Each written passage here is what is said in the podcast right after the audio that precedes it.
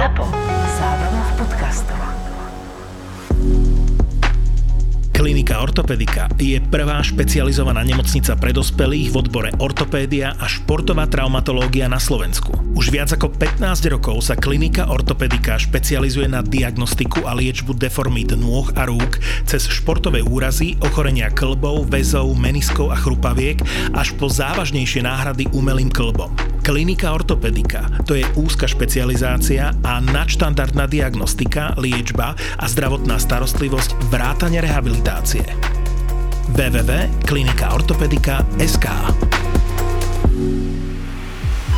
Ja mám také malé svoje porekadlo, že niektoré veci nevyzerajú, jak sa zdajú a naopak niektoré veci sa zdajú a naozaj sú také a mi tak utkvelo v hlave, ak som ošetroval teraz v poslednej službe, no dúfam, že nie poslednej, ale ostatnej službe, pacienta, ktorý došiel, myslím, že sanitkou privezený bolesť na hrudníku. Tá bolesť bola dvoj, hodinová, skôr taká pichavá, tak som hneď tak spozornil, na EKG nič moc, ale pacient už bol po infarte, mal robený bypass, čiže našité cievy, mal takisto bypass ešte dolnej končatiny a dokonca a tepny, ktorá ide do obličky, myslím, že pravej, či arteria renalis, čo už také raritnejšie, že taká pokročilá ateroskleróza, až taká slušná, by som povedal, relatívne mladý 60 a s touto anamnézou bolesti na hrudníku prišiel dosť, bol taký schvátený, že v ľavom rebrovom oblúku, odtiaľ mu to ide tak cez rameno, až cez krk, do ľavej ruky, do ramena. A ja, že fúha, to fakt vyzerá ako angina pectoris typická. Tak sme urobili EKG, odbery, všetko, dal som mu tiež izoket, to dávame práve na takéto na anginu pectoris a trošku to znižuje aj tlak, má 170 na 90. Už počas toho mu to išlo pekne dole, meral som obidve končatiny, že Ježiš Maria, dúfam, že to zase nebude aneurizma, lebo ja mám na ne šťastie nebola, chvala Bohu. A čakal som tak dosť úpenlivo na tie odbery, že či to bude embolia ešte, alebo e, troponí vyššie, a bude to teda non-STEMI, lebo na EKG som nevidel. A on prišiel také jednej v noci, tak som videl, že do rána bude mať čo robiť takého pacienta si odsledujem a skontrolujem troponín, keďže má 2 hodiny bolesti. O druhej ma zavolala sestrička, že fakt to boli zase, aj keď mu stiekol izoket, tlak má dobrý. Hovorím si, dajme mu aspoň niečo od bolesti, tak dostal analgetikum také do svalu a potom už bolo dobre, od tretieho prestalo boleť a do rána už iba tam doležal, ráno sme skontrolovali troponín, zase negatívny, žiadny infarkt sa nekoná. D-dimer negatívny, a ten som dal zopakovať. Rengen som hľadal tam, či tam nemá nejaký, nejakú pleuritidu, zápal pohrudnice, niečo, čo by to mohlo byť a ráno mi on hovorí, že doktor, mne už je dobre, nemohol by som ísť domov. Hovorím, že asi aj mohol, ale ja som nič nenašiel a bol som taký nešťastný, že do ryti on sa tam zvíjal, že čo mu bolo. Áno, treba si priznať, že mnoho bolesti na hrudníku je z chrbtice. Kľudne mohol mať pricvaknutý nerv, tomu vystrelovalo kade tade.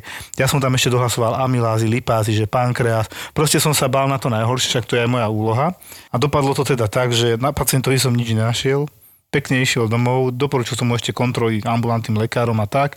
A on taký spokojný, že ak som mu dal tú injekciu od bolesti, skôr takú na chrbticu zameranú, jemu sa úplne uľavilo a už mne nič a teda troponín dvakrát negatívny, čiže infarkt vylúčený. Čiže to vieš aj tak trošku ako diferenciálne diagnostikovať, že asi to môže tá chrbtica nie, a potom aj, akože môže to podľačiť asi aj iné veci, jasné, ale... Vždy urobíš ten, ako ja... Keď až vždy, taký liek od bolesti, to tak, aj robili nie veľakrát, že či áno, to zabere. to hej, je také že... aj skúsmo, hej, len on reagoval na ten izoket, to bolo divné. Mm. Len podľa mňa, ak mu aj ten tlak stúpal, možno, že psychicky, Môže bolesť, klesu, presne, bolesť, no, ja vnímal.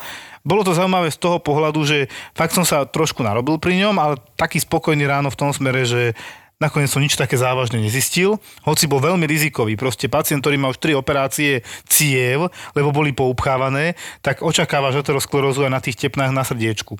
No a teda nepotvrdilo sa. Môj názor je, že takú koronarografiu by si zaslúžil tento pán. To znamená pozrieť tie cievy, nastretnúť to tam a kúknuť. Určite tam nejaké zúženia sú, to som si istý. Nevylučujem na, na 100%, že by nemohol mať angínu pectoris, to je bolesť na hrudníku kardiálneho charakteru, ale teda nepotvrdil som infarkt, on sa mal dobre, ja som nemal prečo čo s ním robiť. Najvyššie oddelenie bolo napráskané hore totálne, že som nemal tú odvahu tam len zavolať, že odsledujeme ho do rána a potom ho pustíme. Tak som si ho nechal na urgente a si rád berem zodpovednosť na seba. Tak som ho pustil nakoniec domov a nič som nenašiel. Šťastie som bol smutný, na druhej strane veselý, že pacient sa má dobre. Aj takéto stavy bývajú. A dosť často na urgente. 90% bolesti na hrudníku končí takto. Postaviť novú nemocnicu nie je vôbec easy. Stojíte napríklad pred zásadnou otázkou. Ako do jednej budovy vtesnať obchodiák, výrobnú halu a hotel. Hneď aj vysvetlím. Dosť rozdielne e, prevádzky.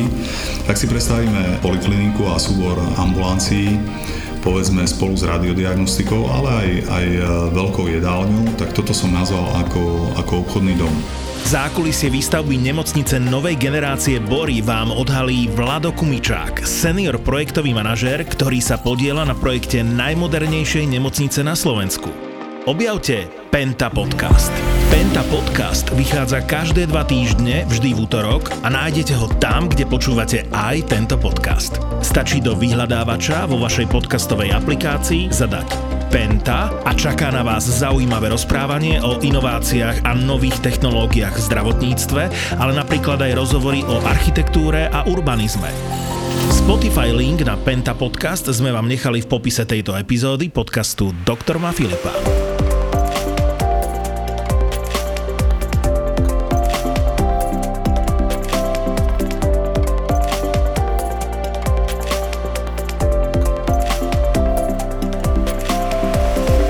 Čaute, pani doktori. Joško, samozrejme, ahoj. Ahoj. Dneska tu mám zase cespolného doktora, že z Martina, urológa, e, Jan Švihra. Čaute, som rád, že som tu. Teším sa, o čom sa porozprávame. Došiel za nami, si to veľmi vážime. Sme radi teraz, že si tu, lebo urológa sme už dlho aj zháňali. Poďme niečo k urológii, čo teda pre mňa je odbor, ktorý by som asi naozaj nikdy nechcel robiť z princípu, ale som to už hovoril viackrát, ja nemám rád, keď musím ako keby trápiť niekoho a samotné cievkovanie chlapa je pre mňa trápenie to robiť, lebo ja všetko ako keby som tak bral na seba, že ako by som sa cítil, aké by mne dávali hadičku do penisu. Je to také hrozné?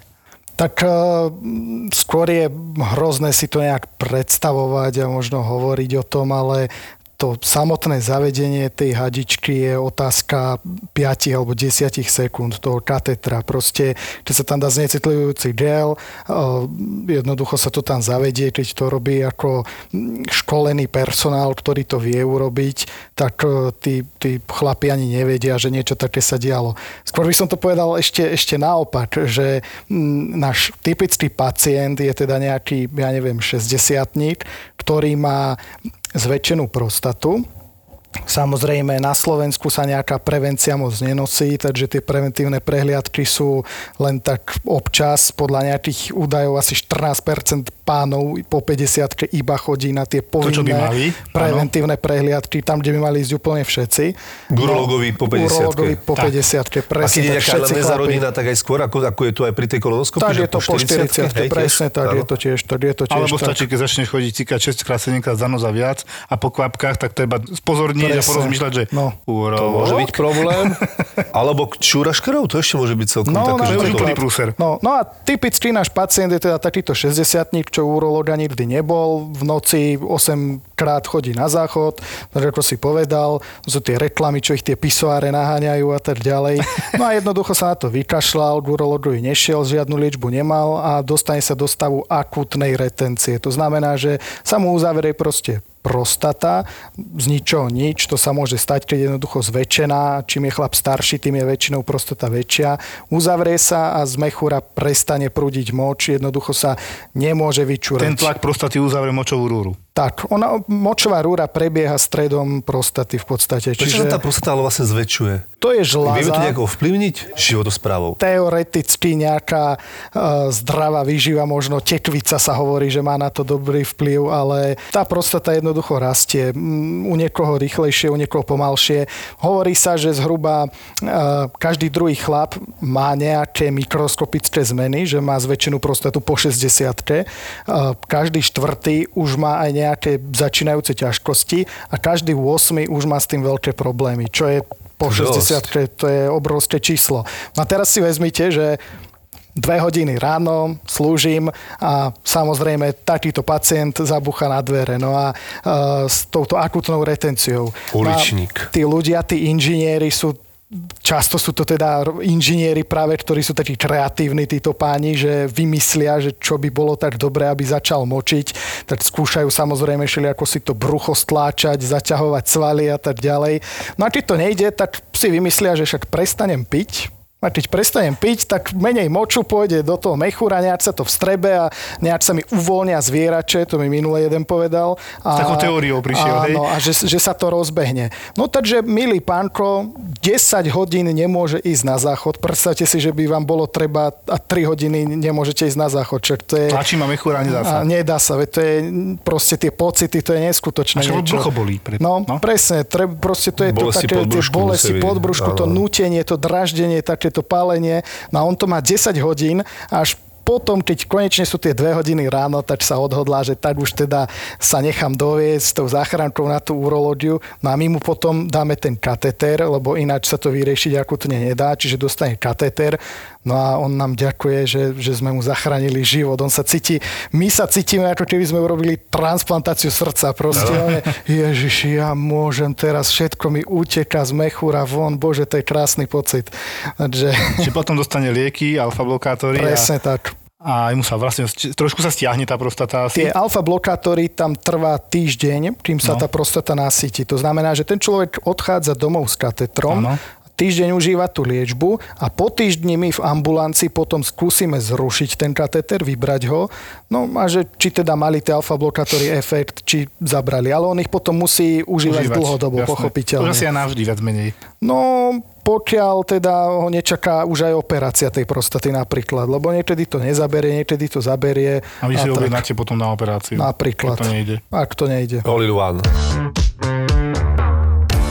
daj nám nejakú radu, že dostatok sexu alebo niečo takéto, čo by tú prostatu mohlo alebo by som povedal skôr znížiť riziko, že tak rýchlo pôjde do... Uh, ľudia sú snaživí, niektorí ľudia sa snažia, chcú, sa, chcú byť zdraví. Tak, máme 70 ročných, ktorí urobia všetko žijú. preto. Akože dobre, netreba ísť do extrémov, ale že uvedia sa, chcú sa starať o svoje zdravie, hej, teraz my tu aj tak učíme všetkých, že troška treba ísť tomu naproti, nie len predtým utekať. Vieš, Teraz máš nastavené ucho 70 ktorí, čo má robiť? Áno.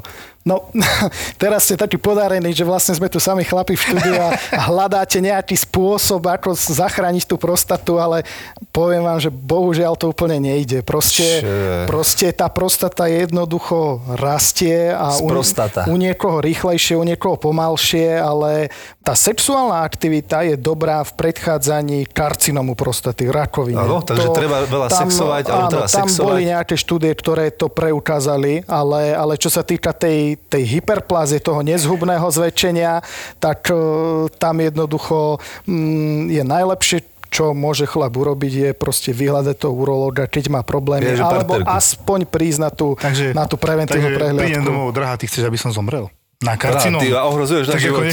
sa. Ale dobre, dobre vedieť, že teda proti karcinomu prostaty, lebo ja si to tiež takto pamätám, existuje aj prostatizmus a to by som chcel, aby si nám trošku vysvetlil. A ano. potom karcinom prostaty, že pomáha predchádzať pravidelná sexuálna činnosť, Super. povedzme. To nám rozvie, čo sa Jožko pýtal, to ma aj mňa zaujíma. No, prostatizmom by som označil také tie proste zápaly prostaty a tie zase môžeme mať akútne, čiže akútna prostatitída, teraz keď sa niečo stane jednoducho v tej prostate, no a chronická. A tá chronická prostatitída to je taký veľký postrach urologov, pretože e, to sa prekrýva so syndromom chronickej panovej bolesti a veľmi zle sa to lieči. E, jednoducho tam proste sú rozbehnuté tie zápalové zmeny, ktoré na seba nadvezujú a taký ten blúdny kruh tých zápalových zmien a prestavby sa vytvára a začne to bolieť a e, proste dá sa to liečiť, ale vyžaduje to proste veľkú trpezlivosť, pozornosť a tí pacienti častokrát majú už aj takú psychickú nadstavbu z toho, lebo keď stále cítite nejaké draždenie tam dole v tej oblasti roky, tak jednoducho to nie je dobré. Že som mal teraz takého pacienta, ale počúvajte, on mal No chudačisko mal 18 rokov, prišiel na predoperačné, mm. že on má už tam 2 roky nejaký problém, on nemá priateľku, lebo nemôže s ňou spávať, niečo tam aj páli, aj boli aj, aj proste, ja neviem, aké sú tam príznaky pri no, tejto... to som chcel práve povedať, no. že príznaky. Ako je, ja, môžem to chalan ja? inak, akože neviem to úplne dopovedať, neviem, ako to skončilo, išiel na operáciu na zákrok, ale on bol taký divný, akože, že vie, že takéto problémy taký mladý chalan mal, ale to možno, že asi skôr mal on zápalového charakteru. No však ale... to je zápal stále, hej? No nie je taký, jak si niektorí predstavujú, tá chronická prostatita nemá nejaké CRP 200, možno akutná môže mať tých 50, nie 60, to najviac. No, môžu tam byť akutné exacerbácie, čiže akutné zhoršenia tej chronickej prostatitídy, ako konec koncov v každom zápale. Prostata je v podstate žláza, aby som to teda nejak uviedol no, celé, ktorá sa nachádza pod močovým mechúrom a cez ňu prechádza močová trubica. A prostata má takú zložitú štruktúru, je tam veľa rôznych zón, sú v nej také proste rôzne kanáliky a jej úloha je teda práve pri tom pohlavnom živote, pri e, rozmnožovaní, inými slovami. Hej. A práve v oblasti prostaty sa vlastne napája e, semenovod do močovej trubice. No a tým pádom, že sú tam všetky tieto oblasti v kontakte, tak sa tam aj ľahko dostávajú baktérie z toho moču. Mm-hmm. Lebo to sú teraz v podstate také nové štúdie, ktoré hovoria, že nie len v črevách máme mikrobióm, ale aj v, v moči, v močovom mechúri a konec koncov teda u muža aj v tej prostate. Každý človek má určitý svoj mikrobióm, svoje baktérie, ktoré sú jednoducho pre jeho telo typické a neškodia. Proste tam len sú. Čiže toto si treba uvedomiť, že nejaké baktérie sú tam do určitej miery vždy prítomné v tom moči. A viem to doplniť e, nejakými mechurovými probiotikami? No, to zatiaľ úplne nie. Nice, ja, no. A to je ešte budúcnosť. To je ešte budúcnosť. To, to sa teraz skúma v podstate, to sú, to sú nové veci. No a mm, e, tým pádom, ale keď zasiahneme do rovnováhy toho tela rôznymi antibiotikami aj pre iné ťažkosti, ja neviem, na zapal plúc a tak ďalej, no tak sa ten mikrobióm môže narušiť a môže to jednoducho vyvolať problémy. Často sú aj takíto pacienti, že jednoducho boli bez ťažkosti, a po zákroku v nemocnici nejakom, po antibiotikách, po cievkovaní a tak ďalej, sa im nar- narušilo to fungovanie mechúra, ktoré mali dovtedy. U niektorých je to tá nozokomiálna infekcia, čiže ako keby infekcia získaná v nemocnici, Nemocnici. ale u niektorých to môže byť práve toto, že im to jednoducho narušilo ten, ten ich mikrobióm. Môže takto napríklad aj potom s tými pros- problémami s prostatou môžu narušiť aj sexuálny život potom asi všetko, keď to tam No je pravda, to, že jasné, hej? áno, to môže byť aj e, e, bolestivé pri ejakulácii, to Áno. môže boleť, dokonca v ejakuláte sa môže krv objaviť, aj toto majú tí pacienti. Toto hovoril ten chalan, presne, že mal bolestivosť pri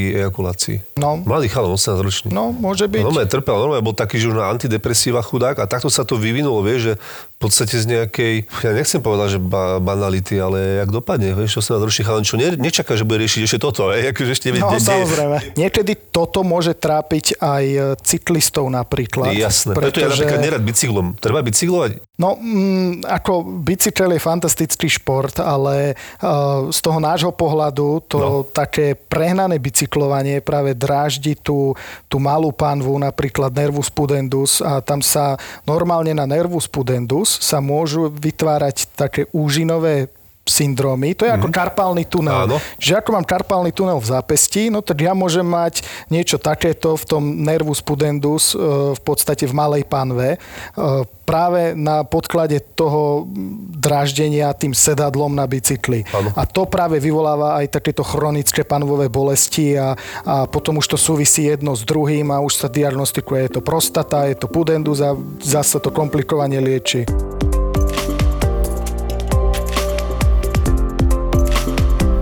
Ale ja som chcel ešte jeden, jeden príklad povedať, jeden príbeh môj, lebo ja som bol raz na bicykli, sme išli s kamarátom a že ideme, ideme na cyklotúru. Ja akože dovtedy ani kilometr ten rok, ani veľa ne, nebicyklujem, hej.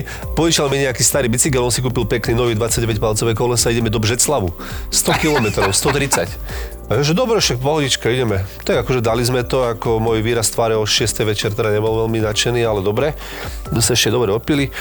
A na druhý deň ráno ideme a ja normálne som ukázal Erikovi zadok, ja som mal fialový zadok, normálne fialový, čo mi tam proste všetko potlačilo, nezvyknutá riť. Nezvyknutá riť, to je krá- krásne pomenovanie riť. Však akože dobre, však to Bol som s taká- kamarátom nezvyknutá riť. Nezvyknutá riť moja bola, no, tak to, je, to som aj rád, že mám nezvyknutú riť. Nebudeme to dopodrobne rozoberať, dobre. A teda, že ako to vyriešime, že ja nie som schopný na bicykel, ne?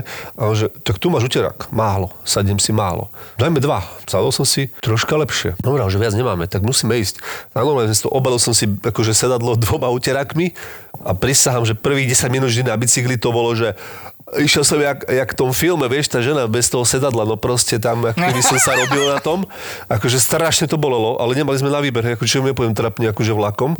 No a potom, vždy, keď sme mali pauzu, tak ja, že Erik, ešte nemajme pauzu, Braško, že poďme ešte kúsok, lebo vždy, keď som zastavil, zosadol, tak potom vlastne tie isté bolesti prvých 15 minút, keď som nasadol, vieš, po tom jedle. Skôr ťa bolel zadok, než prostata. Ale našťastie ale... asi, hej, zadok, hej. Ty si si skoro preležaninu. No počúvaj, som mal doma fialový zadok gospodu. No to bola preležanina v Úplne. podstate, No, áno. mega. Lebo pre mňa, aspoň taký príklad akútnej prostatitidy, ja to sa vždy smial, že keď prišli tak, s takouto bolesťou panovej oblasti, 40 uh-huh. chlap, A teraz, že teda problémy trošku s močením, bolesti v semeníkoch sem tam a vôbec také tlaky dole a občas štípanie pri močení, lebo treba povedať, že mladí chlapi nemajú veľmi zápaly močových ciest, lebo ďaká pridatnej močovej rúre, tam vzniká taký slušný tlak, že tie E. coli vytlačíme, keď teda normálne cikáme.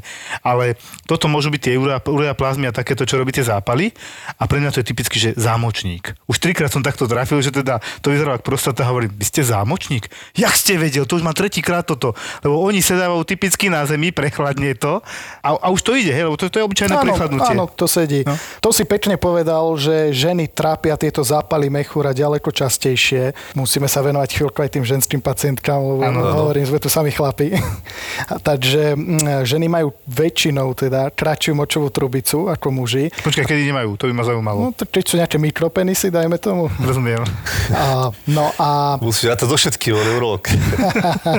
No a, ale hlavne je tá močová trubica anatomicky jednoduchšia. To znamená, že ďaleko ľahšie sa dostanú tie fekálne baktérie z tej celej oblasti do močového mechúra. Do je, 10 to, mm. je to kúsok, čiže stačí troška chybičky pri tej intimnej hygiene a tie baktérie sa do mechúra dostanú ako nič. Alebo aj spodným prádlom jednoducho obliekanie, vyzliekanie nohavičiek a môže sa to stať tango nohavičky sú úplne povestné, úplne super, plus ešte ja neviem, Čiže keď sa posunú vlastne hore-dole, No presne tak. A to, to je typické, alebo keď, keď je leto, mokré plavky a Naberem, toto k tomu. odovzdám, hej, jak sa pohybuje. Ja si typicky A pamätám, mikrobiológia ešte Votava, teda ja už som asi starý doktor podľa tohto, neviem, či to si zachytil, Votavú mikrobiológiu áno. a tam bolo krásne napísané, bola E. coli a teraz v sú- v súvislosti s cystitidami u žien a když maminka cerenku nenaučí dobre umývať si zadeček, bude mať časté zápaly močových cest.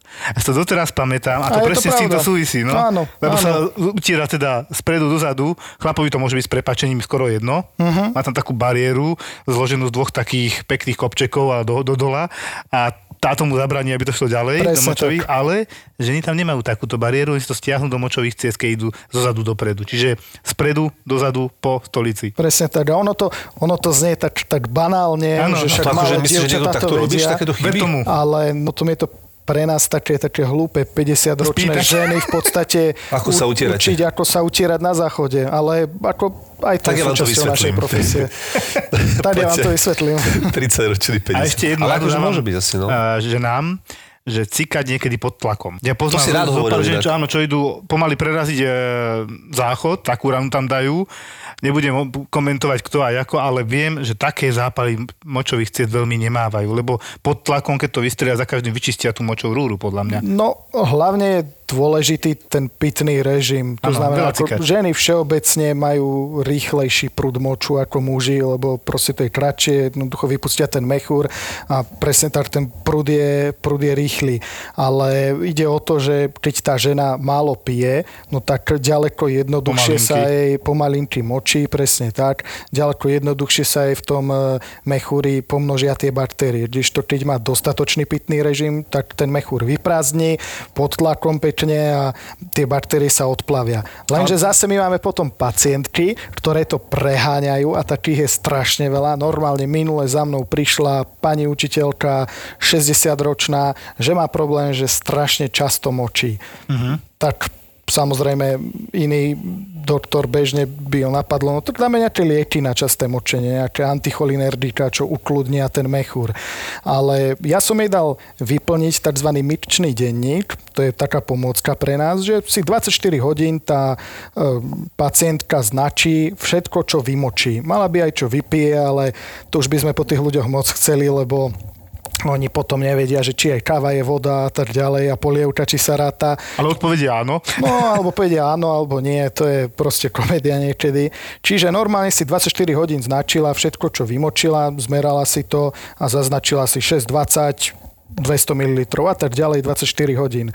No a potom prišla s výsledkom ku mne a ja som sa na to pozrel, že jednoducho ona vymočila 7 litrov moču za, za nejakých 16 hodín. Hovorím jej, že no tak pozrite sa, tak často močíte, ale tak čo myslíte, prečo? Koľko toho vypijete? No tak keď ráno vstanem, tak e, vypijem liter vody, aby sa mi naštartoval metabolizmus, potom si dám dve kávy, e, potom mám, zvyknem takú polievku si dať na raňajky, e, a potom, potom idem trikrát močiť. A hovorím, no tak asi tam bude ten pes zakopaný. Veľa piješ, veľa močíš. Veľa pijete, veľa močíte. No myslíte a nedáme antibiotika? Tým už ma úplne dostala. Ja som Antibiotika. povedal, že nie. Presne, lebo keby veľa krát močila a nebol by tam veľký objem, tak áno, hej. Tak ale, máme problém, Ale tak bol tam 7 internom. litrov objem, takže logicky musela to prijať, to nepríde z neba. My ešte, my ešte našťastie máme odbery a vieme zistiť z moča aj, aj natrium a takéto vyšetrenia. No, tam zistíme, že, Áno. že však ona je úplne dilučne rozriedená, hej, že proste pije strašne veľa vody. A No. mnoho z nich ešte teda zabudne na to, že treba občas prisoliť, lebo hlavne Áno. babky toto majú, že im zakazujeme soliť. Majú 78 rokov, má zakázané soliť, lebo tlak, to všetko je v poriadku, len že ono sa na tom tam potom preklopí. Oni pijú tie astéské vody, čajíky šípkové a podobné záležitosti. Nedaj Bože, ešte diuretika majú. Tak, presne. A do toho vypijú tiež 5 litrov bez problémov. Ja som mal presne pacientku na internom a teraz tam je taká diagnoza, že hyponatrémia. Ale to je také dosť zoširoka, že nízky sodík krvi. A teraz musíme pátrať prečo. A jedna z veľmi častých príčin v poslednej dobe je, že naozaj vypijú veľa, veľa vody. Čím sme starší, tým horšie už nám fungujú tie nervové a osmoreceptory a toto všetko. A stane sa základný prúser, že Áno, má na odvodnenie lieky, má lieky na tlak, ktoré tiež môžu znižovať sodík. To isté dokážu psychiatrické lieky, teraz môže byť, mať nejakú ľahkú demenciu, tak už niečo má. Keď to všetko dáš dokopy a ona pije 5 litrov čistej vody, lebo ona mi povedala, pán doktor, nič, ja však normálne vypijem 2 litre vody a ddd a večer si tam trošku šípkového čaju. Koľko trošku šípkového? Taký čbán, a že koľko má ten čbán? Že 4 litre. To vypijete pred spaním? A že no, 4 litre šípkového čaju. No, To je damage, no, Úplne ne? v pohode, vieš, už a to je, také oči. To čo si to nezdvihneš? A ja si doteraz pamätám aj profesora, keď som mu to povedal, že ona to už je štvrtýkrát, vy ste na to konečne došli a my sme sa tam trápili, že čo, že bolo to znižená hustota, a sodík nízky, ale aj v krvi, aj v moči a teda dávalo to zmysel, ale nevedeli je to dokázať, hej, lebo ona tvrdila, ona nepije veľa vody. Až mne konečne priznala ten šípkový čaj 4 litre, tak som bola, aha, tak tam máme problém. A na to je ten myčný denník práve. No a presne k tomu som smeroval, že časť pacientov pije málo, má zahustený moč, úplne zapachajúci tmavo-žltý.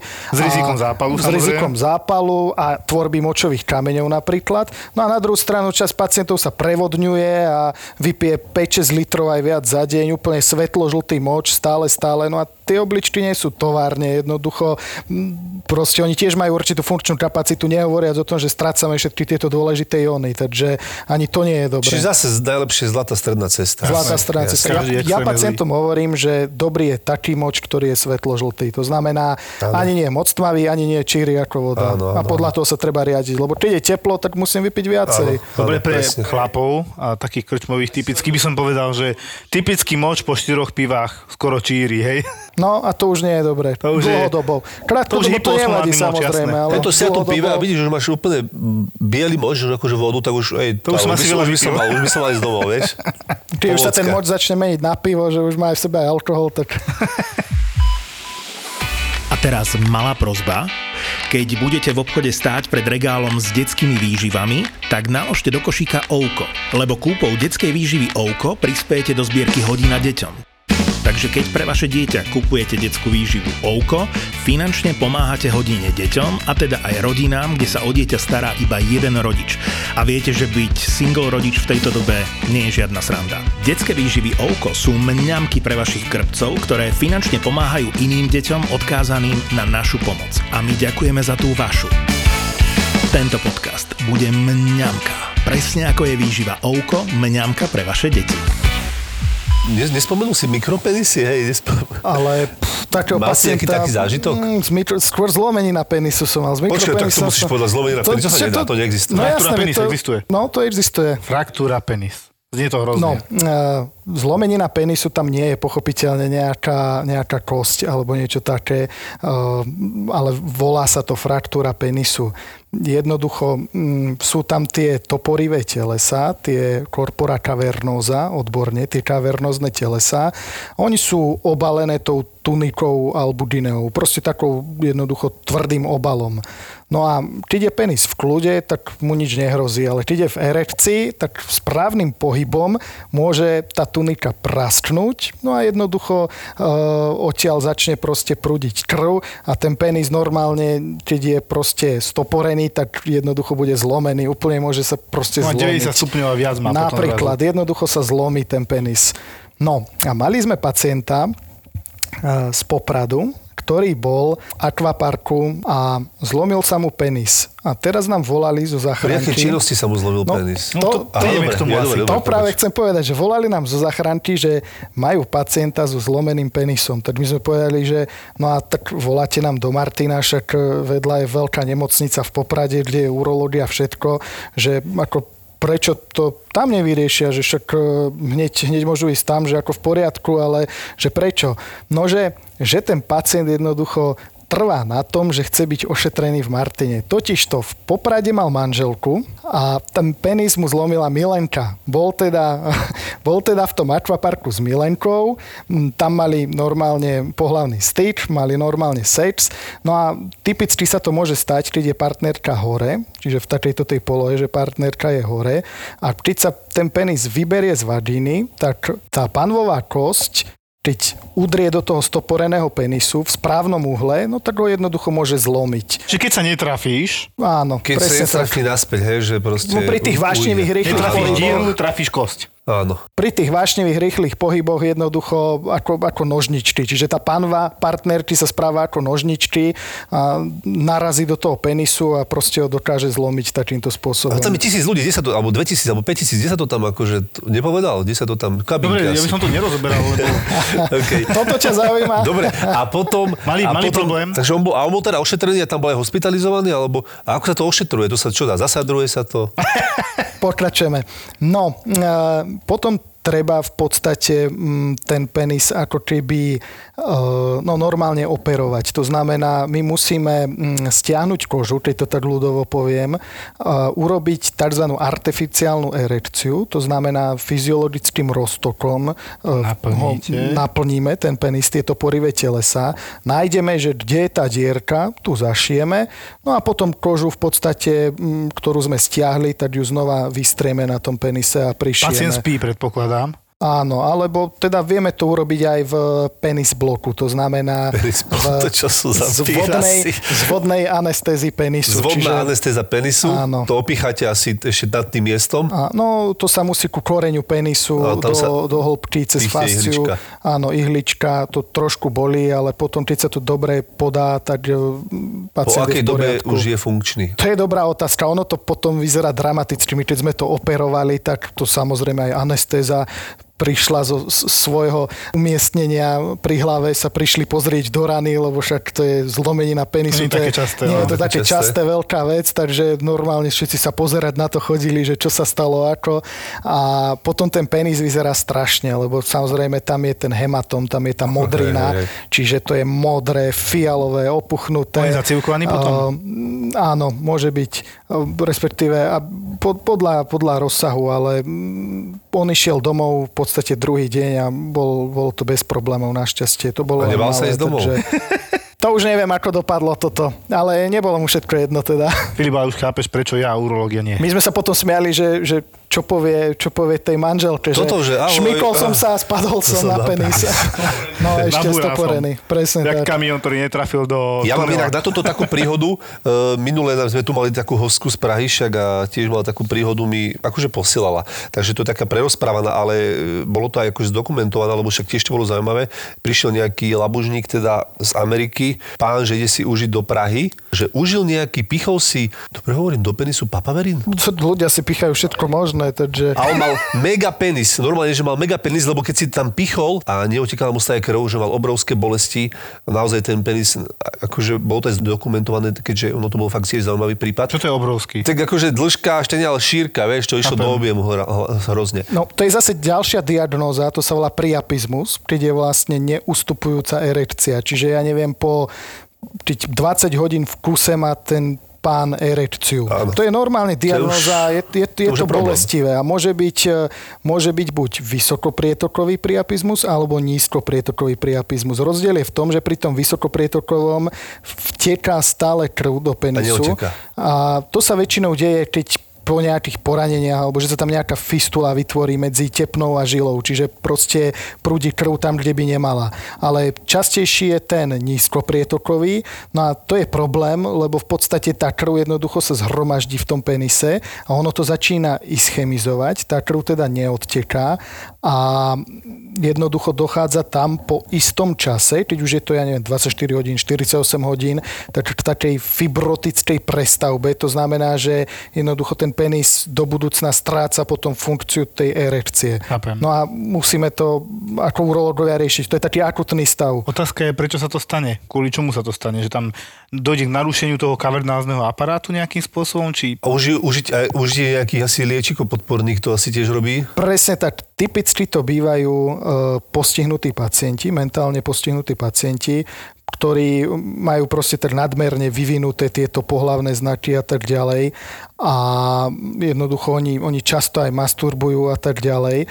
Alebo mm, ešte k tomu, keď sa pridávajú nejaké lieky, čiže môžu to byť aj nejaké uh, antipsychotika, antidepresíva v týchto kombináciách rôznych, uh, alebo minule sme mali pacienta, ktorý užil uh, celú škálu drog. On samozrejme povedal, že nič nemal, ale jednoducho ten pacient mal v moči, keď sme potom ho precievkovali, tak sme zistili, v moči mal marihuanu prítomnú, mal tam, pervitíny, mal tam pervitíny, mal tam amfetamíny, proste všet, všetko možné. Kávu, ten, hej? áno, úplne, úplne proste čo vás, čo vás napadne. No a tento mal teda neustupujúci priapizmus. väčšinou to je sti- stimulujúce drogy, toto robia kokain, pervitín. Áno, áno.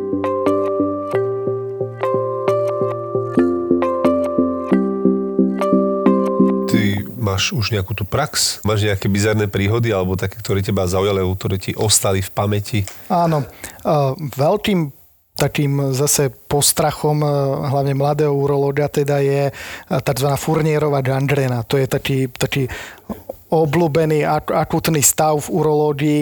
Um, v podstate laicky povedané, jednoducho to tam zhnie medzi nohami všetko tomu pacientovi. Typicky to majú takí sociálne slabší pacienti, takí, ja neviem, zanedbaní, takí bezdomovci a tak, ktorí sa nestarajú, rok sa tam nepozrú, čo tam majú medzi nohami, no a jednoducho ten zápal sa tam šíri, normálne zčernajú tie semeníky, zčerná to tam celé a, a šíri sa tam, e, šíria sa tam tie baktérie. Áno. No a potom uh, my musíme všetko toto nekrotické, odumreté čierne tkanivo, tú kožu musíme odstrániť, musíme vystrihať.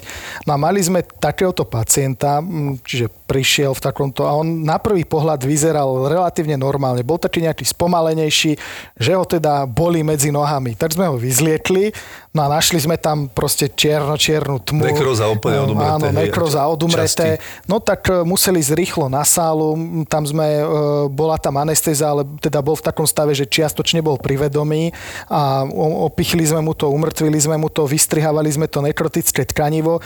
No ako sme strihali a blížili sme sa vlastne k hrádzi. Hrádza je teda ako perineum, čiže medzi mieškom a e, análnym otvorom. áno.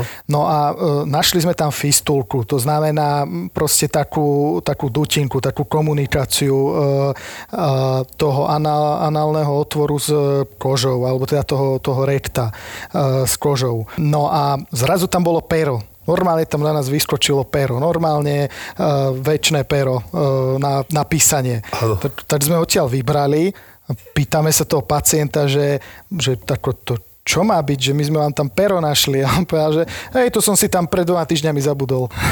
Takže čiže, pero? čiže to bola príčina, prečo mu to celé vzniklo, že on si jednoducho strčil pero do zadku s prepačením, no a to pero mu tam teda zapadlo, on nešiel k doktorovi a jednoducho cez tú fistulu sa telo snažilo vyhojiť, odhojiť to pero von a tým pádom ono sa takto dostávalo do podkožia a šírila sa tam tá nekróza, baktérie a nakoniec teda my sme to odstránili a, a ten pacient prežil. Ale má nejaké následky asi? No následky mal, ale pre, Slušné. prekvapivo celkom dobre sa mu to zhojilo, ale to sa hojí strašne dlho, lebo Jasné. vlastne tá koža všetka ide preč, čiže e, častokrát treba aj odstrániť e, samotné semeniky. E, keď jednoducho, ono to postihuje teda tie meké tkaniva, tú kožu hlavne, nepostihuje to e, typicky už tie žlázy, tie semeniky, Mhm. ale, ale jednoducho, keď sú v tom celé zavzaté, tak e, niekedy ich treba odstrániť, Štiknúť. štiknúť. Chcem sa opýtať, však cievkovanie u muža je vždy sa hovorilo, tak my teraz zdravotiaci teda vieme, že to je vždy také ko- akože rizikovejšie. Čo tam hrozí, respektíve, či si mal nejaký taký zážitok alebo príhodu, že sa tam stala nejaká komplikácia?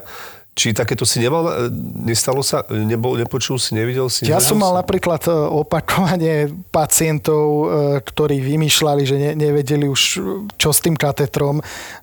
Bol napríklad pacient, ktorý sa nechal doviesť záchrankou o tretej v noci z Oravy, e, keď bola snehová fujavica, čiže išli dlhú, dlhú cestu proste, že má upchatý kateter, bolesti podbrúška, jednoducho kateter proste neodvádza, má ho dlho zavedený, treba ho vymeniť. Doviezli ho, prišli proste niekedy nad ránom, pozrel som sa na to, hovorím, že veď ale ho máte zavedený týždeň a pol a ten kateter bežne vydrží aj 3-4 týždne.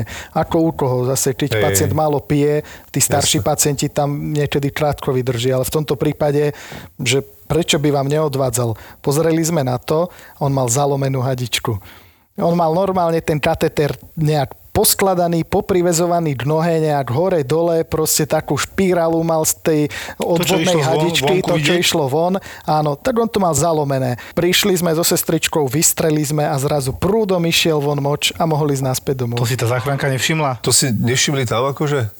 Dobre, nebudeme to komentovať. Prekvapilo nás to. Sedlácky rozum zlyhal. Treba povedať, akože ešte ja keď som začínal, tak by chirurg, keď sme takto zacievkovali pacienta, retencia močového mechúra, a teda ešte boli dobré obličkové parametre, lebo to treba dodať, že niekedy, keď to dlho trvá, tak nám ako pozdrenálne zlyhanie, čiže zlyhanie obličiek na základe neodtekania moču, tak toto sa nestalo, ale pekne mi povedal, že dobre, po 300 mm to zaklemuj. A ja vtedy tesne po v podstate chvíľku som robil na novorodencoch zrazu na urgente, že čo mám robiť? No zaklemuj to. Prečo? To sa tak robí. A potom som si až postupne sa dopatral, že prečo. A to taká rada pre čerstvých doktorov, že uh-huh. keď takto zacievkujete pacienta, ktorý tam má 2 litre veľký močový mechúr, tak to treba na chvíľku zatiahnuť, ten, tú hadičku a zaklemovať e, peánom. Proste Uzavrieť, zacvaknúť, uzavrieť, uzavrieť, Zacvaknúť. zacvaknúť, Jednoducho zaklemovať. preto, lebo keď mu to vypustíte naraz, ten mechúr rýchlo spláskne, tak vám potom zakrváca pekne. Presne Poctivo. tak, tam je veľký tlak a jednoducho, keď to splasne, no tak tie cievky sa potrhajú Potrhajú. a môže to, a typicky títo A pacienti sú, majú tí pacienti áno, sú veľké. starší, majú zase lieky na riedenie krvi, čiže ešte o to viac to A môže vieš, čo je zaujímavé? Ja som toto, keď som bol tedy ako skončený doktor, nikde nenašiel. Ja som si toto len vyvodil, že asi to bude pre toto. A ten urológ, presne, ale nikde to nenájdeš.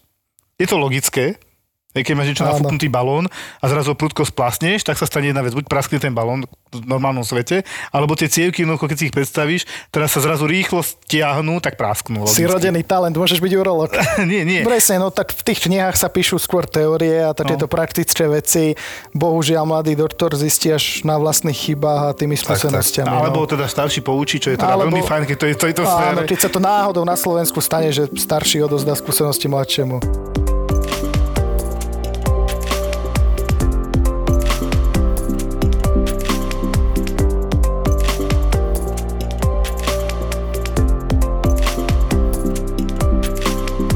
Takým štandardným eh, vyšetrením na urgentnom príjme, ale určite akutne urologické vyšetrenie je, že hematúria, makroskopická, viditeľne krvavý moč, hej. To ja si doteraz pamätám, jak vypraté bravčové meso, niektorí hovoria, v extrémnom prípade fakt vidíš krv. Ono to má také dve rozdielne veci.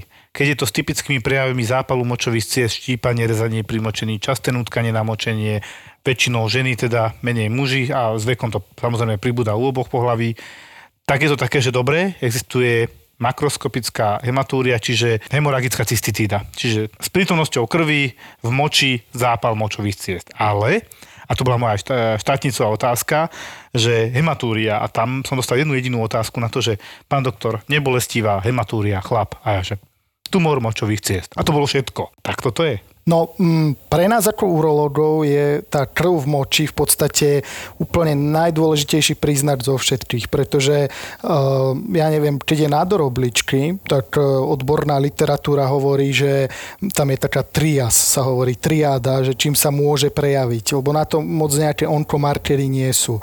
No a tá triáda je, že to môže bolieť, tak ale keď Nemusí, si môže, jasné. predstavíš, no tak jasné, to bude bolieť, až keď ten nádor bude mať 20 cm alebo koľko, čiže to bude obrovský, čiže to už je neskoro.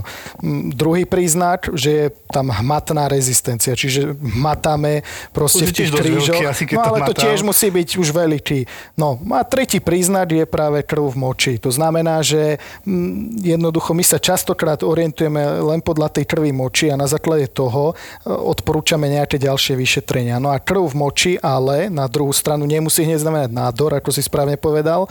A tá asymptomatická hematúria, čiže to je tá krv v moči bez bolesti, môže byť pri klope, klope rôznych ochorení. Napríklad, keď nefunguje oblička, keď zle filtruje krv, to sú rôzne tie nefritické, nefrotické syndromy je makroskopické, vieš. tak e, môže byť až makroskopická. Skôr býva mikroskopická, to je pravda, ale môže byť aj makroskopická. Taký ale typický príklad lieky na riedenie krvi. presne to som chcel povedať. Úplne, úplne typický pacient a takých tiež máme pravidelne. 70-ročná babička, ktorá je na varfaríne, e, liek na riedenie krvi a Včera som si neužila tabletku, tak dnes som si dala dve.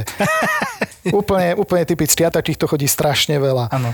M- Muži, ženy, proste vo vyššom veku, zabudlivosť a tak ďalej. Presne takto myslia si, že jednoducho takto liečivo funguje, že no tak nedal som si takto dohradím dnes, dám si dve a tak ďalej. Ja k tomu iba krátko, ja na toto vždy odpovedám. Vysadiť na chvíľku a keď to bude pretrvávať urológ. Áno, to, to som presne, to som práve chcel povedať, že my vždycky musíme byť opatrní, musíme sa k tomu postaviť tak, že no dobre, je to veľmi pravdepodobné, že tá hematúria sa objavila kvôli tomu lieku na riedenie krvi. Ale čo ak je tam ešte niečo iné, čo vyvolalo tú hematúriu a len tá zriedená krv tým pádom sa prejavila e, vo zvýraznenej podobe, e, ale jednoducho to ochorenie základné je nejaké iné, čiže nejaký ten nádor, alebo aj močové kamene napríklad. Kamienok, keď má ostré hrany, niekde sa nachádza v tej obličke, človek aj nemusí vedieť, že ho má, ale tými ostrými hranami škrabe o o tú panvičku obličky, o tie kališky, no a tak sa môže v moči objavovať krv. Tiež skôr býva mikroskopická, ale môže to byť kľudne aj A makroskopická. napríklad je nejaká taká prevencia na toto, že e, mal by si ako je oka test na stolicu, okultné krvácanie, či mal by si napríklad očurovať papierik niekto na, po 50 alebo také niečo, keď sa tak sprosto pýtam, či to už je také moc... E, Ja si myslím, že ono, keď už máš makroskopickú ale hematúriu, tak to ťa väčšinou mikroskopickú. privedie k ale lekárovi. mikroskopickú, keď máš, keď si očurávaš, by si napríklad vedel, hej, že no, je to nejakú krvičku, čo Len to, toto to, je? ti práve vysvetľujem, že tá mikroskopická nie je taká typická pre tie nádory močových ciest. To by som skôr povedal, že to už také nefrologické, Mhm. interné naše. A to tí starší pacienti, nefritídy. To je blbo, som sa tak zamyslel som Jasné, sa. ale, ale určite, že keď sa to tam opakuje a ten nefrolog tam nič nenájde, tak osloví urológa. Keď je maličký nádorček mechúra, tak tam presne môže byť len e, mikroskopická hematúria, že, že len trošku tých erytrocitov prepúšťa e, do moču a mm, prejaví sa to takto. Čiže mm, skôr to treba nejak odsledovať. My v podstate hovoríme pacientom tak, že mikroskopická hematúria, keď sa opakuje, čiže ja neviem, 3 krát, 4 krát sa zachytí v odstupe nejakého času, tak potom by to mal vidieť urológ a makroskopickú hematúriu by mal urológ vidieť každú, aby sa vyjadril. Ono, ako si Filip presne povedal, tá makroskopická hematúria väčšinou ľudí úplne vydesí. Keď si udrieš nos alebo len tak z ničoho nič jednoducho ti začne krvácať, no tak e, ľudia sú takí, hej, no krváca mi nos, pohoda.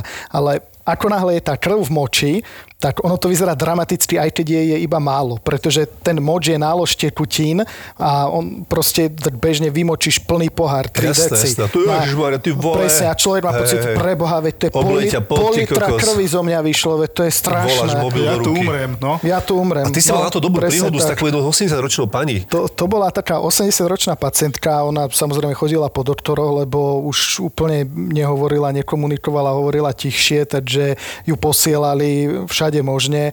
Ehm, samozrejme internista, ginekolog, aj urológ nakoniec sa dostala ku mne, no a ehm, proste mala opakovanie krv v moči, makroskopicky.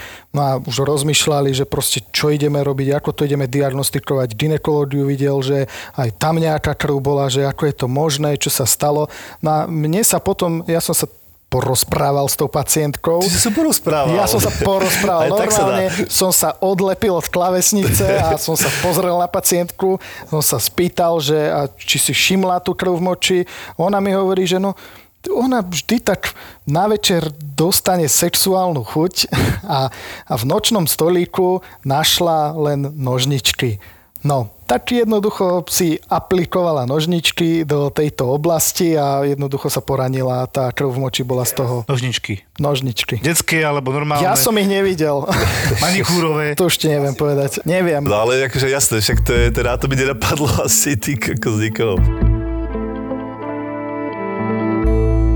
Keď som prvýkrát išiel na isku slúžiť, tak mi sa páči ten pojem, že pacienti sú stabilizovaní. Potom prídeš na to oddelenie, hej, tak ti to odovzdajú a pozeráš, jeden to, zle dýcha, no dobre, až taký stabilizovaný není, ale dobre na monitore, takto ideš. A potom tam bol taký pán, 50 ročný, a pýtam sa sestričky, že čím je on prijatý, že no, že on tam má takú masívnu hematúriu na internej iske. Hej, to som bol taký prekvapený, že prečo leží na internej iske. Pacient s masívnou hematúriou, v tom sáčku, ja som mal pocit, že to je len čistá krv. A tak pozerám, že 90 na 60, 120 pulzov sinusový rytmus, čiže tachykardia, rýchlo mu ide srdiečko, nízky tlak, že on mi tam teče, on je v hypovolemickom šoku tak som poprosil, že mu skontrolujú zase krvný obraz, aj keď mal ráno. A pekne mi stiekol ten hemoglobin, červené krvné farby z 90 na 60. A že, do riti. Teraz čo? 9 hodín večer, keď som sa k nemu poriadne dostal, ako na večernú vizitu, ja musím zavolať urologa zo služby. My, my ho máme na telefóne, uh-huh, uh-huh. to som si samozrejme vypočul. Prečo sme si to nevšimli, že o tretej, alebo o jednej, keď bol prijatý, ja neviem. On, dobre, teče, pán doktor, poďte sa na to pozrieť, pán primár. Pozrel, no, on tam musí vyku- vykonať tamponádu močového mechúra, lebo ja som medzi tým robil CT a moje obavy sa potvrdili, že tam bol už prerastený obrovský nádor močového mechúra. Po prerastaní, keď je také, už sa opieralo o črevo, v podstate tam nebola ani jasná línia močového mechúra, no zle. Veľmi zle a bolo to treba nejakým spôsobom zastaviť, lebo nám vykrváca akutne. Jemu sa to podarilo nejakým spôsobom asi tur, dobre chápem, transuretrálnou resekciou nejako, nejakým no, spôsobom sa tam pokiaľ dostať? je ten nádor už vyslovene taký obrovský, tak e, sa tou transuretrálnou resekciou vyriešiť nedá, lebo v podstate tá, tá, tá transuretrálna resekcia znamená, že teda ideme cez tú uretru, cez močovú trubicu, malou kamerou, ktorá má takú slučku. Ja to tak prirovnávam, to vyzerá ako taká škrabka na zemiaky alebo niečo také. A normálne tá slučka, ako keď škrabeme zemiaky, tak proste škrabe, ja neviem, tú prostatu alebo ten nádor a postupne robí také restky z neho a zrezáva. Také, ja neviem, no najviac centimetrové resky. No a keď ten nádor má, ja neviem, 10 cm alebo ešte viacej, je tam prerastený, prerasta stenu, hlavne mechúra, no tak e, ja dieru do mechúra spraviť nechcem, keď režem, tak Jasne. to je vlastne naša najväčšia obava, že urobíme dieru do toho mechúra. Čiže pokiaľ je ten nádor veľký, tak je to jednoducho takto neošetriteľné. Dobre, jak No zastavíš potom to krvácanie? Presne, pokiaľ to krváca, no tak našťastie už predsa len sme v tom modernom zdravotníctve, tak máme možnosť napríklad aj selektívnej embolizácie. To znamená, že sa to zaembolizuje cestou intervenčného radiológa, e, že sa v podstate zapchajú tie cievy, ktoré krvácajú a jednoducho to krvácanie prestane. Ale úplne taká prvá pomoc, čo robíme pri takýchto rozsiahlejších krvácaniach sú lieky, to je napríklad e, dicinone, Toto všetko alebo, dostal ešte u mňa. alebo Exacil, to je ešte taký no, bol novší liek. kana, kanavit, teraz už máme exáciu. Teraz už máme Exacil. No a keď toto nezaberie, tak zavádzame do mechúra taký trojcestný kateter, e, ktorý e, v podstate slúži na preplach. On má tri ventily. Normálny kateter má dva ventily. Jeden ventil je vždy na balónik, ktorý drží ten kateter v mechúri, aby nevypadol. A ďalší ventil je teda na odtok moču. Ale v tomto prípade dáme ešte jeden ventil, tretí, a ten bude na prítok nejakej vody alebo proste nejakého fyziologického roztoku. To znamená, že táto voda kontinuálne sa leje do pacienta, do toho mechúra a kontinuálne odteká tým katetrom von. A tento preplach, tento preplachový mechanizmus v podstate veľmi často pomáha zastaviť krvácanie bez toho, aby sme museli nejak operovať. To je tá tamponáda? Tamponáda mechúra je práve nežiaduci stav, ktorý nechceme dosiahnuť. Tamponáda väčšinou, pretože tamponáda mechúra znamená, že ako prebieha to krvácanie, tak sa vytvárajú krvné zrazeniny v No. mechúri. No a tie jednoducho ten mechúr upchávajú. A ono síce je to dobré, lebo to zastaví to krvácanie, ale na druhú stranu my si musíme uvedomiť, že mechúr plní tú funkciu, že odtiaľ odtekať moč, má odtekať moč, ktorý tam priteka z obličiek. No a keď sa ten mechúr vytamponuje, no tak zrazu tie obličky nemajú kam pušťať moč a začínajú akutne zlyhávať, pretože oni nevedia, že je tam nejaký problém, ďalej tvoria moč, ten sa snažia močovodmi odstrániť e, do mechúra, teda von z tela. No a keď je ten mechúr vytamponovaný, je plný týchto krvných zrazenín, tak sa vytvára hydronefróza, čiže stojí ten moč v obličkách. No Áno. a to teda Rozširuje nechceme. nám tie kalíky a Áno, všetko. deje sa akutné renálne zlyhanie, akutné zlyhanie obličiek. Čiže toto nechceme. Čiže pokiaľ sú tie koaguláty, krvné zrazeniny v mechúri, my ich musíme tlakom odtiahnuť z toho mechúra, odsať a dať pacienta na takýto preplach väčšinou. A väčšinou to funguje. Čiže preto, lebo potom bolo ten úrlok, prišiel, že a na rá- ráno preklad, lebo to bolo, už fakt sme do 11. sa Áno, naťahovali. áno, áno. On podľa mňa urobil tie preplachy, ale niekoľkokrát si ho zobral, Áno, lebo áno. prvýkrát došiel a hovorí, ja tam vidím, tá- pán doktor, stále krv, ako ja nemením podávať transfúzie, lebo 7 transfúzií za pár hodín to bolo peklo, to si vieš predstaviť. Jasné. Vyvolávať, zháňať krv, to nie je jednoduché. V záujme zachrániť pacienta 50-ročného, ktorý je pravda, že pol roka močil krv a nikam nešiel. Chyba nás, pacientov, ale na druhej strane teda chceme ho zachrániť, je na iske, je na monitore, snažíš sa ho zachrániť, dávaš volum expandery, hemostyptika, to sú tie lieky, čo si hovoril na Áno, nastavenie krvácania, áno. nezaberá, teče to ďalej, čiže bol privolávny urológ, ten trikrát si ho zobral, na tretíkrát konečne som tam videl aj moč, hovorím hurá, a teda ráno, že preklad, lebo teda praví to v službe takto u nás riešené. A chvála Bohu, mne sa zdá, že ten pán ešte doteraz žije, lebo teda na to všetko, aký má zlý nález, to bol grade 3, 4, veľké to bolo. Uh-huh, uh-huh. A nemala našťastie nejaké vzdialené metastázy, to našťastie tie močové mechúry až tak veľmi či zvyknú veľmi metastázovať, podľa mňa až, až tak veľmi nie, oproti iným nádorom. Presne, ide, ide o to, kedy, kedy sa to zachytí, no ale ako v tomto prípade, keď hovorí, že teda ešte žije, no tak e, je možné, že sa tam, roky. sa tam nejaká kuratívna liečba podarila. Čiže možno nakoniec sa to podarilo teda zresekovať tou, tou transuretrálnou resekciou, ak to bolo malé. A ak to bolo veľké, tak ešte máme možnosť vyoperovať celý mechúr, odstrániť. To je tzv. radikálna A cystektómia. potom že- čo, plastika? že sa proste odstraní mechúr, no a potom musíme nejakým spôsobom teda ten moč derivovať, čiže vyviezť von z tela tie močovody, moč z obličiek.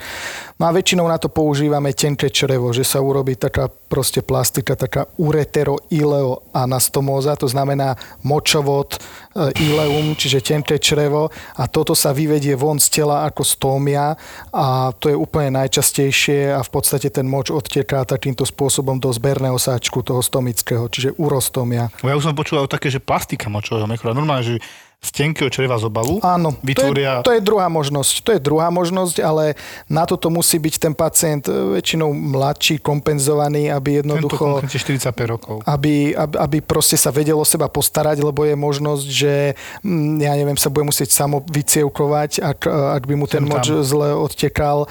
Uh, A takisto sa to nedá urobiť vždy. Nedá sa to napríklad urobiť, pokiaľ je ten nádor v blízkosti močovej trubice. Tak potom, potom v podstate nám ostáva mm, najčastejšia táto metóda, čo som hovoril s tou stomiou.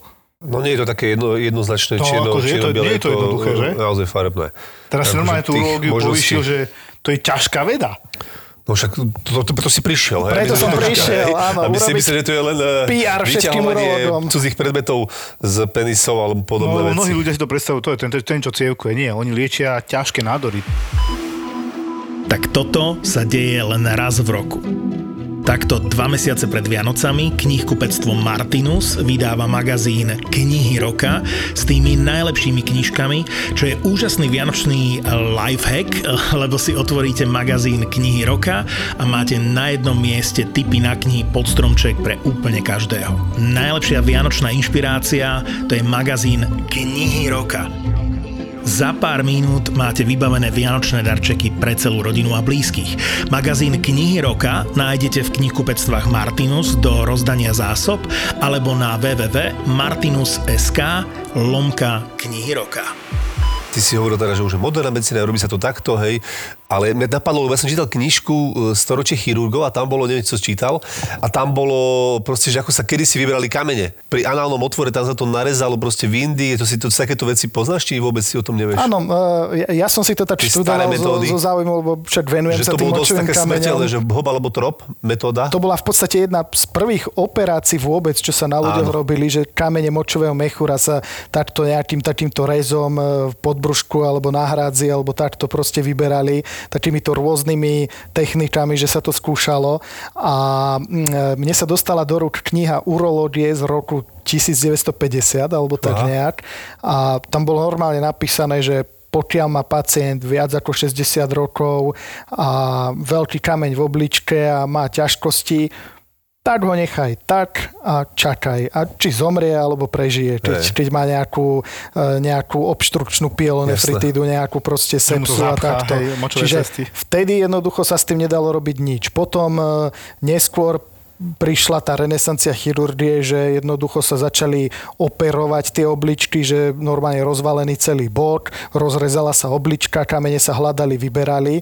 A, a teraz už teda máme tú modernú medicínu, že vieme v podstate buď razovými vlnami len priložiť sondu k bruchu pacienta a rozbíjať ten kamienok, alebo cez močovú trubicu tenkou kamerou sa dostať až hore do obličky, nájsť tam ten kamienok a laserovým vláknom ho rozbiť, dezintegrovať na prach alebo na menšie úlomky, ktoré vyťahneme von alebo ktoré prejdú. A nefrostomiu má dočasne. Aj to som videl viackrát. To je zase ďalšia metóda, to, je, to sa volá lapaxia alebo perkutánna extrakcia konkrementu a to je u tých najväčších kameňov, ktoré už sú veľmi veľké v obličke, že tú obličku napichneme, normálne ako pichneme dnu do dutého systému tenkú ihlu, rozšírime si ten prístupový kanál a cez tento jeden kanál v podstate nejakým ultrazvukom alebo nástrojom rozbijame ten kamienok. Čiže je to už trošku väčší zásah, už je tam nejaký drobný rez, ale stále nie je nutnosť vyslovene rezať celé brucho a vyberať obličku a tak. No a tá nefrostomia, keď je ten vývod z obličky priamo, to tam je potom na čo? To je potom, e, niektoré zákroky sa dajú robiť aj bez toho, ak je to že veľmi dobre, ľahko všetko sa podarí, ale väčšinou teda dávame tú nefrostomiu, aby sa to vyhojilo. Lebo To je dočasne, to chápem. Áno, to je dočasne, lebo počas tej operácie ja by som videl vnútri v tej obličke, čo sa deje, tak ja tam musím pumpovať tekutinu dnu do obličky, e, nejaký zase fyziologický roztok, aby som videl.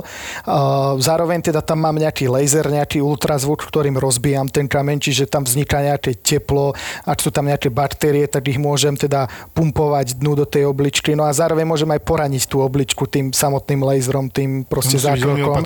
No a tým pádom, aby sa to dobre zhojilo, aby toto všetko, tie baktérie, všetko, aby odtekalo von, tak sa tam ponechá tá nefrostomia len dočasne, aby sa to všetko zahojilo a potom sa, ja neviem, druhý, tretí deň po operácii vyberie a pacient ide domov.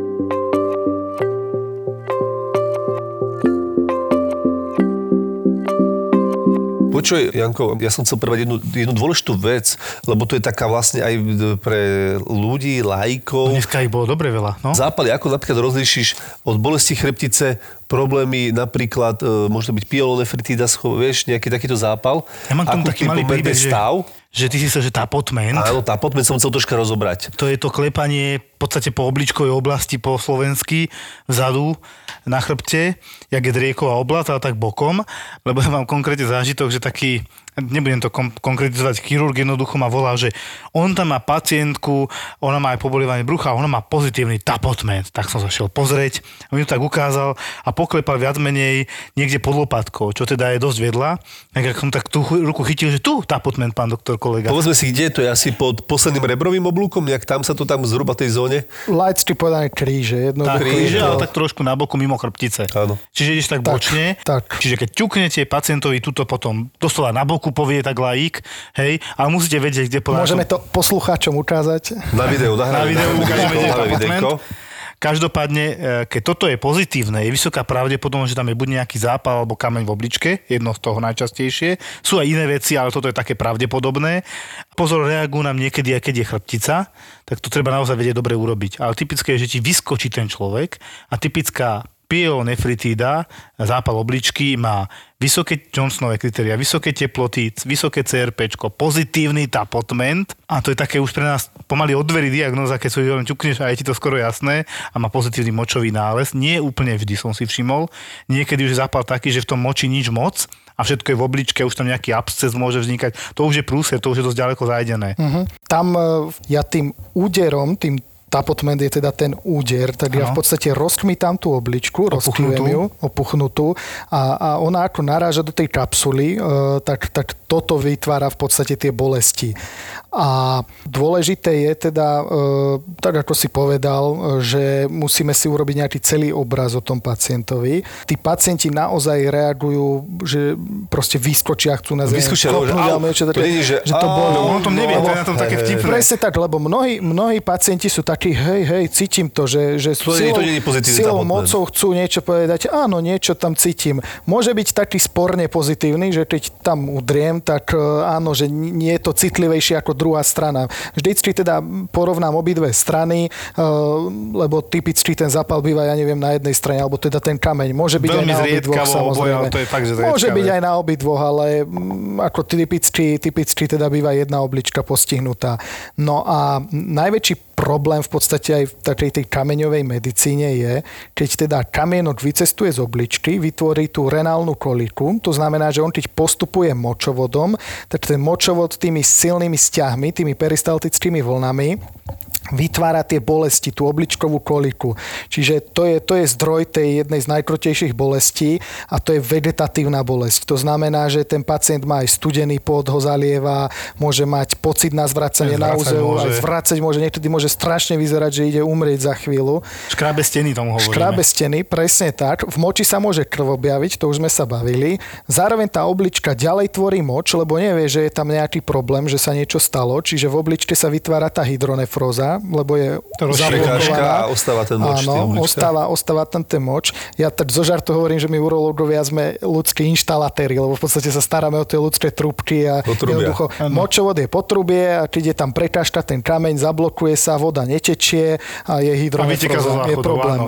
Ale najväčší problém je, keď v tej hydronefrotickej zapchatej obličke sa zhromaždia baktérie, nejakým spôsobom buď tam už boli prítomné, alebo sa tam dostanú, e, že bol nejaký zápal mechúra, rozchodený, zle liečený, dostanú sa tam baktérie a potom vytvoria tzv. obštrukčnú pielonefritídu, čiže začnú tam tvoriť hnis.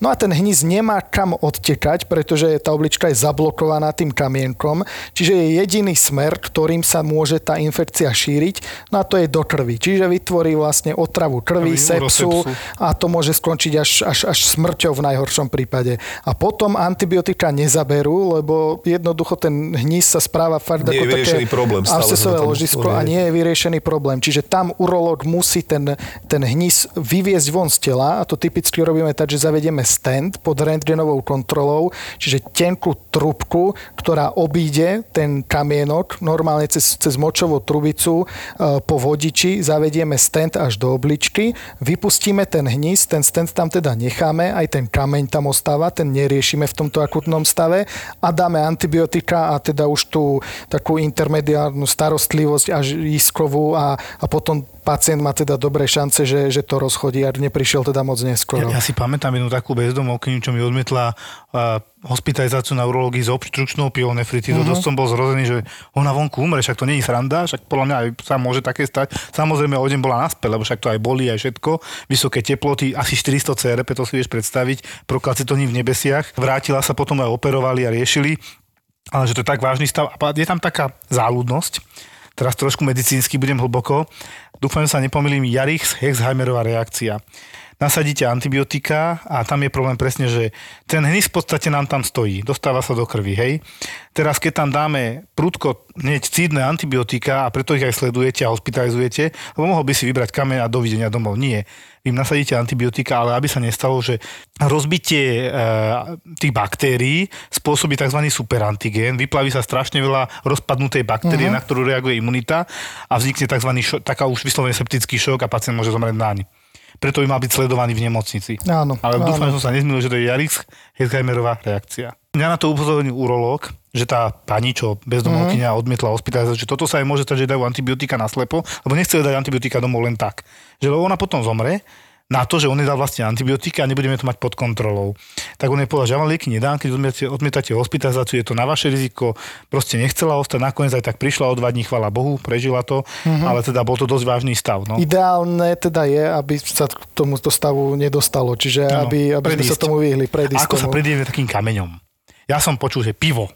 Je to pravda, či je to mýtus? Pivo s- No hovor, toto som zvedavý. To, to teraz viacerých sklamem asi, ale je to mýtus. Teda do istej miery, lebo pivo je močopudné. To Áno. znamená, že kamene vznikajú tak, že drobné kryštáliky moču sa na seba navezujú v obličke jeden na druhého. Ja hovorím, že človek sa stáva takou perlorodkou, že v podstate si tam buduje vlastné perličky a tieto kryštáliky, keď ich je tam veľa, a to je napríklad e, vplyvom metabolizmu, alebo keď stojí moč, čiže hoci kde keď stojí moč, tak jednoducho e, je tých kryštálov tam viacej. E, Ale takisto stravou sa to dá ovplyvniť, že zle zvolená strava znamená, že týchto kryštálov je tam ďaleko je, či to viacej. zle zvolená strava, vieš A potom rastú teda kamene. No a nevhodná strava je, teda my máme také dve skupiny v podstate mm, pri tomto, keď sa bavíme. E, Jedna skupina sú kalcium oxalátové konkrementy.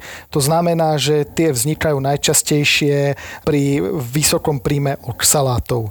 A oxaláty sú jednoducho látky, ktoré sa nachádzajú čokoláda, orechy, špenát, rebarbora. Konkrétne tieto. To ženské, neznamená... to je ženské jedno, všetko, čo si povedal. To neznamená, že, že musím prestať jesť čokoládu alebo, alebo orechy. Mnohí ľudia to zbožňujú. To len znamená, že musím myslieť na to, že keď si dám proste e, veľa orechov, ako zákusok po obede čokoládový koláč, no tak v daný deň už by som nemal ešte zjesť nejakú e, ďalšiu čokoládu Celú- alebo celé- e, celú tabličku Jasné. a, a, a ďalší nejaký rebarborový koláč a špenátový privarok a tak ďalej. A Oxalátový deň.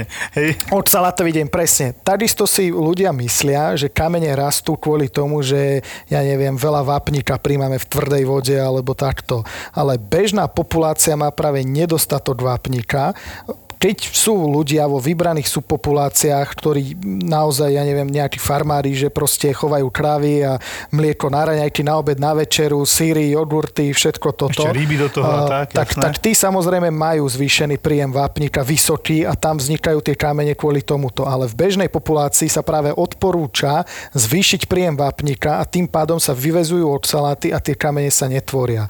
Uh, To je teda tá jedna skupina pacientov. A druhá skupina pacientov to sú zase urátové kamene. Ich je ďaleko viac typov, ale keď sa o strave bavíme, tak hlavne o týchto a konkrementy z kyseliny močovej a tie napríklad to pivo pomáha spolu vytvárať. To sú mm. proste všeobecne potraviny bohaté na puríny, alebo to majú pacienti s metabolickým syndromom, proste nadváha, obezita, prejedanie sa nezdravé jedla, fast foody, prekyslenie moču a toto všetko vedie k tomu, že sa vytvárajú močové kamene potom. Poslednej dobe my na covide tiež dávame vo veľkom vitamín C, intravenózne tiež. Je dokázané, že aj vitamín C vysoké dávky spôsobujú kamene viacej ako keď nie? Áno, je to, je to dokázané, že z vitamínu C rastú močové kamene, ale e, bavil som sa mm, s jedným profesorom z Česka o tom a e, nejaké štúdie hovoria, že v tej venóznej podobe ten vitamín C nevytvára tie močové kamene tak, ako tie tabletky. Uh-huh. Čiže vyslovene škodia tie megadávky tabletiek, tam, tam je to problém, ale v tej venóznej forme, že to až taký problém nie je. Zaujímavé. Druhá vec je tá, že Super. ten, ten vitamín C v podstate uh, sám o sebe tiež nemá až taký benefit pre toho pacienta, že on sa to veľa vymočí močom a jednoducho, e, že, že, že sa to skôr preháňa tá liečba vitamínom C, že to Čiže nie je až také Nevadí, dobré. keď to podáme do žily venózne, vadí, keď príjmame veľa vitamínu C perorálne normálnou formou ústami, hej? to preháňame, presne tak. Všetko hlavne s postupným uvoľňovaním, čo sa nám dlho, dlho, dlho. Všetko s mierou, presne tak.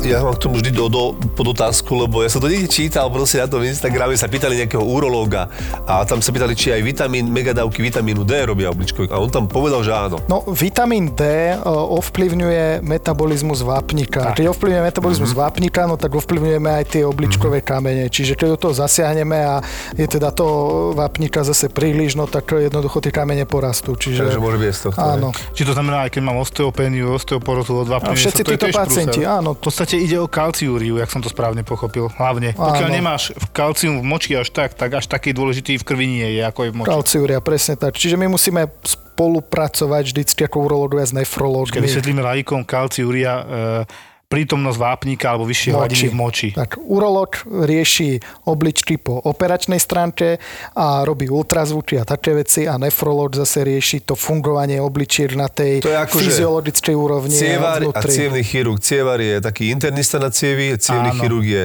taký invazívec a urológ je tiež invazívec na tieto močové cesty a defrológ je taký internista na... Ale je taký paradox, a ja sa Obličky. na to spýtam, opakovane sa mi stalo nielen v Petržalke, ale v Galante, proste už to mám tak odskúšané, že pacient má retenciu Mhm. moča, to znamená, močový mechúr je nafúknutý z nejakého dôvodu, buď teda je tam tá prostata, alebo nejaká prekážka bola z nejakého dôvodu, tam je jednoducho velikánsky močový mechúr, bolesti, všetko to, čo sme si povedali.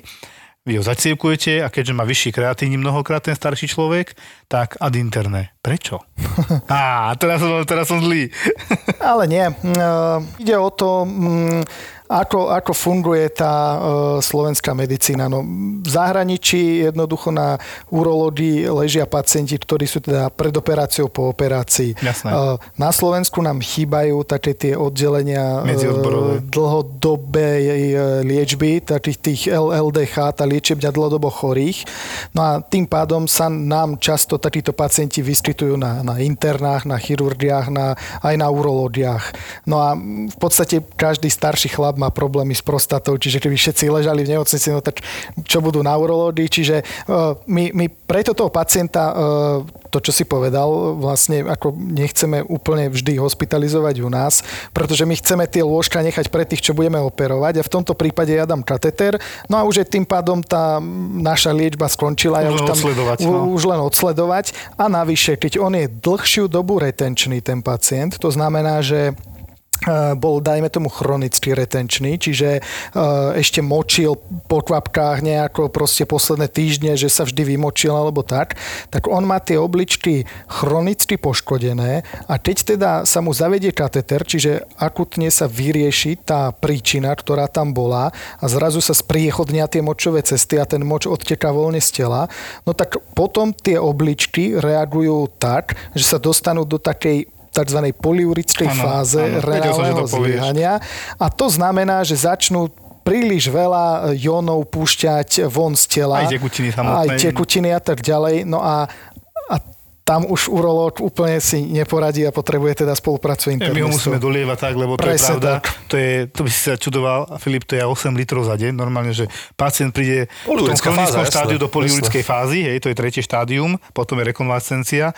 No a v tej tretej fáze to je aj 8 litrov a ty ich musíš doplniť. Teraz tam máš 80-ročného detka, ktorý jednoducho bol poriešený, retencia sa vyriešila vlastne tak. Môže mať choré srdce, čiže tú nálož tekutín horšie Tak. zvláda a už a sa to teraz ty si ho musíš komplikuje. odsledovať nejaký ten furosemid do infúzie a ty mu musí naozaj dať cca 6 litrov inf- v infúziách, 2 litre hádam vypije, ale ver tomu, že to, to, do toho starého človeka per os nedostaneš 8 litrov, ani keby si sa poskladal. No, presne. To je skoro nereálne. To je do normálneho, podľa mňa To si je, no tak mali sme tam tie mladé ženy, ktoré aj 7 litrov dajú. No, to ale sú dá- nie je to úplne sú extrémy. To No, ale chlap. Typický, typický chlap starší nebude toľko piť jednoducho. A na čo? Však mi nič není, hej? Tak mu to musíš, a musíš to odsledovať. Prečo? Lebo keď to neodsleduješ, zrazu ti sekundárne zlyhá ešte renálne, priamo kvôli tomu, že v podstate je moc odvodňovaný a nevypije toľko a tie obličky cítajú druhú ranu. Už sa nemusia spamätať a skončí na dialýze. Ja chápem, že, že prečo, uh-huh. len ono je to niekedy také hraničné, ale hlavne... To sú také boje tiež, jednu to si- vec, to si. S tým zlyhaním obličiek je často hyperkalémia, ktorá už provokuje možnosti arytmii na srdiečko. Presne tak. Som si sám odpovedal, Aj si čo? odpovedal, že? Komplexný A internistický týmto to pacient. asi môžeme aj uzavrieť týmto, od- touto otázkou odpovedou Joška Fatrsika. Ďakujeme ti, Jankoni, za dnešnú epizódu, že si sa zúčastnil, že Ďakujem si sa ja. porozprával. Bolo to super. Uh, najväčšiu tému, ktorú som sa prvá zápali, sme neprebrali, ale však to môžeme na A budúce. dali sme ich okrajovo. To okrajovočko. Pionefritída, cystitídy. Prostatitídy, bavili sme sa No, o tom. niečo, hej. Na budúce znova. Jasné. Ďakujeme ti veľmi pekne. Ďakujem, super. Jak to mal ten Geta, že pretiahni ma, som slávny? Ja v najlepšej ére, keď akože Išla karta. išla karta, Kartička. tak akože za mnou chodili babi aj, že, aj s DJ-ským slovníkom, že naraz ma jak platňu. To ešte to, to, to je legendárna storička, no. Miro, EKG Eker a Milan Lieskovský, top DJ, ktorým v tomto podcaste ale nebude stačiť. Chcem vidieť vaše ruky! Ani je tu niekto! Strašne chcem. Naz, nazvali sme to, že, Ja do, som v neom úžase. že do druhej nohy sme to nazvali. No tak. Ďalší podcast. Vyskúšaj pánvicu. Ja som sa teraz dozvedel pred ani nie pol rokom, že čo je PMS. Ty si taký ženský Boris. Pánvica. To je podcast produkcií ZAPO. ZAPO. Zábrná v podcastovách.